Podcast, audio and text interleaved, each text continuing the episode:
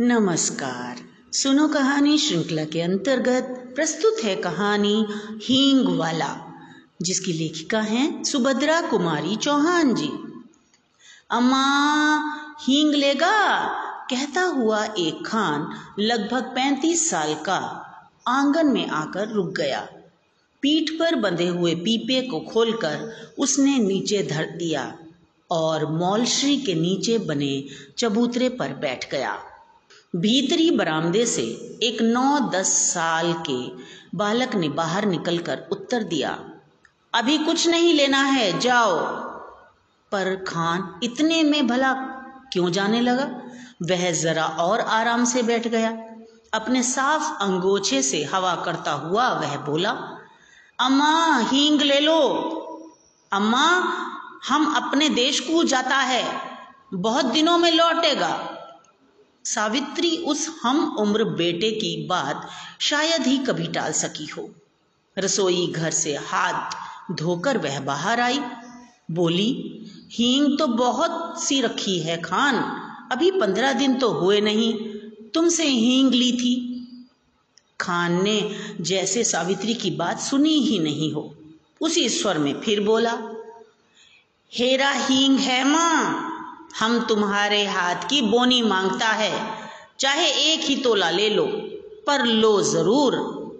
हम देकर जाएगा, इतना कहकर खान ने हींग के कई छोटे बड़े डिब्बे खोल दिए। सावित्री उन डिब्बों की तरफ़ देख भी ना पाई थी कि उसने फ़ौरन एक डिब्बा सावित्री की तरफ़ सरकाते हुए कहा, तुम और कुछ मत देखो माँ, यह हींग एक नंबर है। हम तुम्हें धोखा नहीं देगा माँ, सावित्री बोली। पर मैं इतनी हींग लेकर क्या करूँगी? ढेर सी हींग पहले ही रखी है, खान बोला। कुछ भी ले लो अम्मा, हम देने के लिए आया है। घर है, पड़ा रहेगा। फिर आज हम अपने देश को जाता है, खुदा जाने कब लौटेगा। खान बिना उत्तर की प्रतीक्षा किए हींग तोलने लगा। इस पर सावित्री के बच्चे बहुत नाराज़ हुए। सभी बोल उठे, मत लेना माँ, तुम कभी ना लेना। ज़बरदस्ती तोले जा रहा है। जब हींग तोलकर खान ने पुड़िया बनाकर रख दी तो सबसे छोटे बच्चे ने पुड़िया उठाकर खान के सामने फेंकते हुए कहा, ले जाओ, हमें नहीं लेना है। चलो माँ, अंदर चलो। सावित्री ने किसी की बात का उत्तर न देते हुए हींग की पुड़िया उठा ली और पूछा, कितने पैसे हुए खान? सवा छे आना, अम्मा, खान ने उत्तर दिया। खान पैसे लेकर सलाम करके चला गया। सावित्री के बच्चों को अपनी माँ की यह बात अच्छी नहीं लगी। वे तीनों बहुत नाराज़ थे। उन्हें लग रहा था कि माँ ने खान को इतने पैसे दे दिए हैं अभी हम मांगे तो कभी ना दें। सबसे छोटा बच्चा, जिसकी उम्र छह साल के लगभग थी, बोला, भैया, मांगो तो भला माँ से पैसे, फिर हम लोग मलाई का बर्फ़ खाएँगे? बड़े लड़के ने कहा, माँ, तुमने खान को वैसे ही छह आने दे दिए। हींग की अभी तो ज़रूरत ही नहीं थी। इसके आगे उसे कुछ कहने का साहस न हुआ। पर छोटे के कानों में तो मलाई के बर्फ़ वाले की आवाज़ गूंज रही थी। मलाई का बर्फ़, ठंडा बर्फ़। वह माँ से बिगड़ कर बोला, दो माँ, छह आने पैसे हमको भी दो। हम बिना लिए न रहेंगे।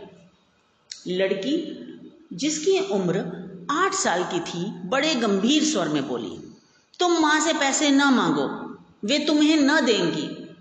इनका बेटा तो वही खान है, हम नहीं। सावित्री को बच्चों की इन बातों से हँसी आ रही थी, किंतु उसने अपनी हँसी दबाकर बनावटी क्रोध में कहा, चलो चलो, बड़ी बातें बनाने लग गए हो। खाना तैयार है, खाओ। छोटा बोला, पहले पैसे दो, तुमने खान को दिए हैं। सावित्री ने कहा, खान ने पैसे के बदले हींग दी है, तुम क्या दोगे? छोटा मिट्टी देंगे। सावित्री, हंस पड़ी। अच्छा चलो, पहले खाना खाओ, फिर मैं रुपया तुड़ाकर तीनों को छे छे आने दूँगी। खाना खाते खाते हिसाब लगा, एक रुपए में सोलह आने। छे आने रतन लेगा छह आने मुन्नी लेगी। छोटे के लिए चार आने ही बचेंगे। छोटा बिगड़ उठा, मैं छह आने ही लूँगा। छोटे और रतन में मारपीट हो जाती। यदि मुन्नी चार आने लेना स्वीकार न करती। कई महीने बीत गए, सावित्री की हींग खत्म हो गई। इसी बीच होली आई। होली पर हिंदू मुसलमानों में बड़े भयंकर रूप से दंगा हो गया। बहुत से हिंदू व मुसलमान मारे गए। मुसलमान मरने वालों में दो खान भी थे। इससे खान लोगों ने बड़ा उपद्रव मचाया। किंतु सब जगह नहीं। जिस मोहल्ले में खान मारे गए थे, वहाँ पर खानों के उपद्रव ने भयंकर रूप धारण कर लिया था। उन्होंने कई हिंदुओं की दुकानें लूट ली, घरों में आग लगा दी और न जाने क्या। क्या किया धारा 144 के साथ साथ कर्फ्यू भी लगाया गया। परिणाम ये हुआ कि हिंदुओं की होली न जल पाई।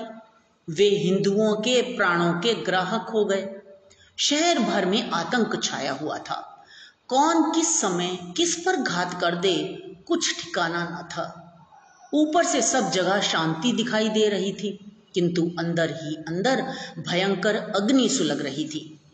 सावित्री कभी कभी सोचती, मरने वालों में हींग वाला खान तो नहीं है? फिर सोचती मार डाला गया हो तो मरने दो। दूसरे हींग वाले भी तो होंगे। परंतु न जाने क्यों, हींग वाले खान की याद उसे अक्सर ही आ जाया करती। एक दिन सवेरे सवेरे सावित्री उसी मौलश्री के पेड़ के नीचे चबूतरे पर बैठी कुछ बीन रही थी। स्कूल की छुट्टी थी। तीनों बच्चे आसपास खेल रहे थे। सावित्री ने सुना उसके पति किसी से कड़े स्वर में कह रहे हैं, क्या काम है? भीतर मत जाओ, यहाँ आओ। उत्तर मिला, हींग है, हींग, हेरा हींग, और खान तब तक आँगन में पहुँच चुका था। खान को देखते ही सावित्री ने कहा, बहुत दिनों में आए खान, हींग तो कब की खत्म हो गई? खान बोला, देश कुंग गया था, अम्मा परसों ही लौटा हूँ। सावित्री बोली, यहाँ तो हिंदू मुसलमानों में दंगा हो गया है। खान बोला, सुना, समझ नहीं है लड़ने वालों में। सावित्री बोली, खान, दंगे की बात सुनकर भी तुम हमारे घर चले आए। तुम्हें डर नहीं लगा? दोनों कानों पर हाथ रखते हुए वह बोला, ऐसी बात मत कहो, अम्मा। बेटे को भी कभी माँ से डर हुआ है। इसके बाद उसने हींग तोलकर सावित्री को दे दी। खुले पैसे किसी के पास ना थे। खान फिर आकर पैसे लेने की बात कहकर चला गया। दशहरा हिंदुओं का बड़ा त्योहार होता है। होली पर दंगा हो ही चुका था। अब शहर में पूर्ण रूप से शांति थी। होली न मना पाने के कारण हिंदू दशहरे को दुगने जोश से मनाने की तैयारी कर रहे थे। शाम चार बजे काली का जुलूस निकलना था। पुलिस का काफ़ी प्रबंध था। दंगे की आशंका न होने के बावजूद सावधान रहने की ज़रूरत थी। सावित्री के बच्चों ने कहा, हम भी जुलूस देखने जाएँगे। सावित्री के पति शहर से बाहर गए हुए थे। सावित्री स्वभाव से ही कुछ भीरू थी। वह भला बच्चों को मेला देखने कैसे भेज देती, जबकि पति भी घर में नहीं थे। उसने बच्चों को पैसों का, सिनेमा का और न जाने कितने प्रलोभन दिए। पर बच्चे न माने तो न ही माने। नौकर श्यामू स्वयं जुलूस देखने को बहुत उत्सुक हो रहा था। उसने कहा, भेज दो ना माँ जी, मैं अभी दिखा कर ले आता हूँ। मोहल्ले के और लोग भी तो गए हैं। अब बच्चों ने और भी ज़ोर पकड़ा। उनका एक समर्थक भी तो बढ़ गया था ना।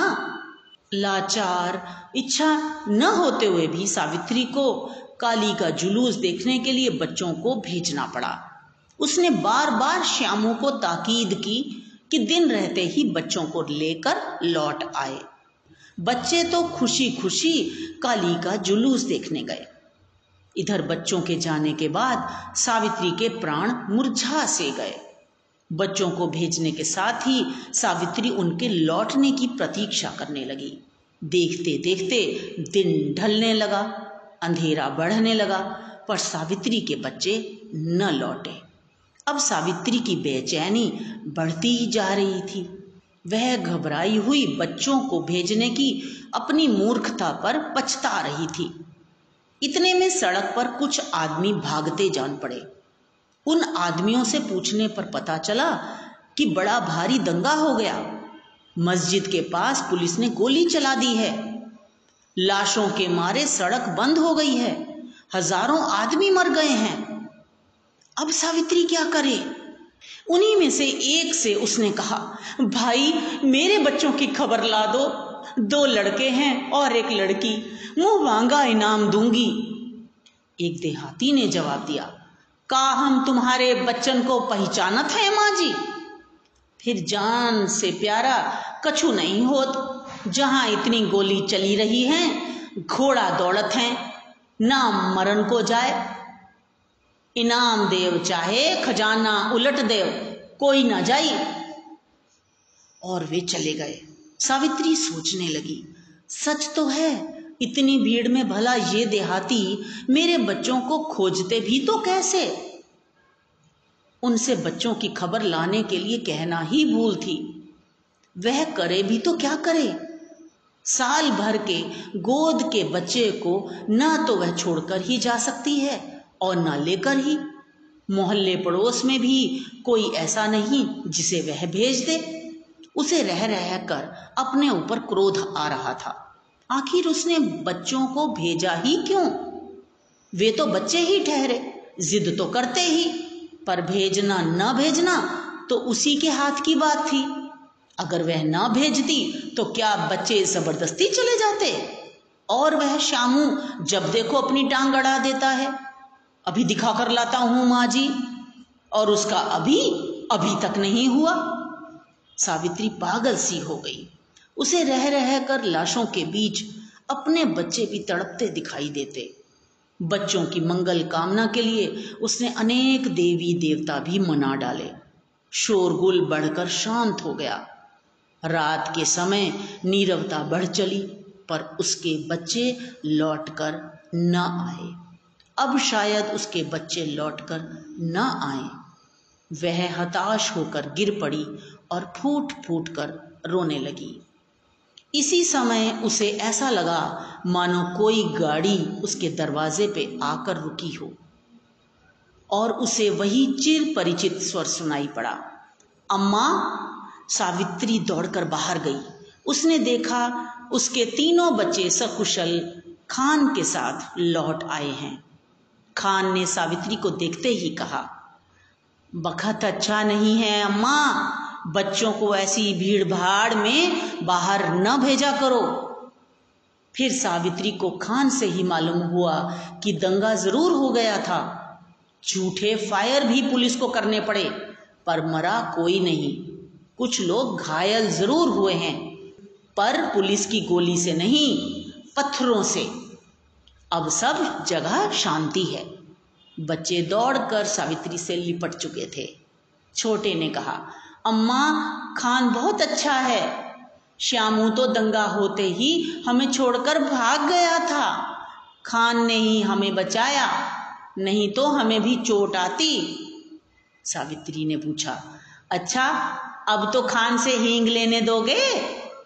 बच्चों ने एक स्वर में कहा हाँ हाँ ज़रूर लेने देंगे। खान तो हमारा दोस्त है। खान ने डपट कर कहा नहीं, दोस्त नहीं, हम तुम्हारा बड़ा भाई है, बड़ा भाई। मुझे आशा है कि आपको कहानी अवश्य ही पसंद आई होगी, आपने आनंद लिया होगा। इसे लाइक करें, दोस्तों के साथ शेयर करें, और अगर अभी तक सब्सक्राइब नहीं किया है तो तुरंत सब्सक्राइब करें। तो मिलते हैं अगली कहानी में। धन्यवाद।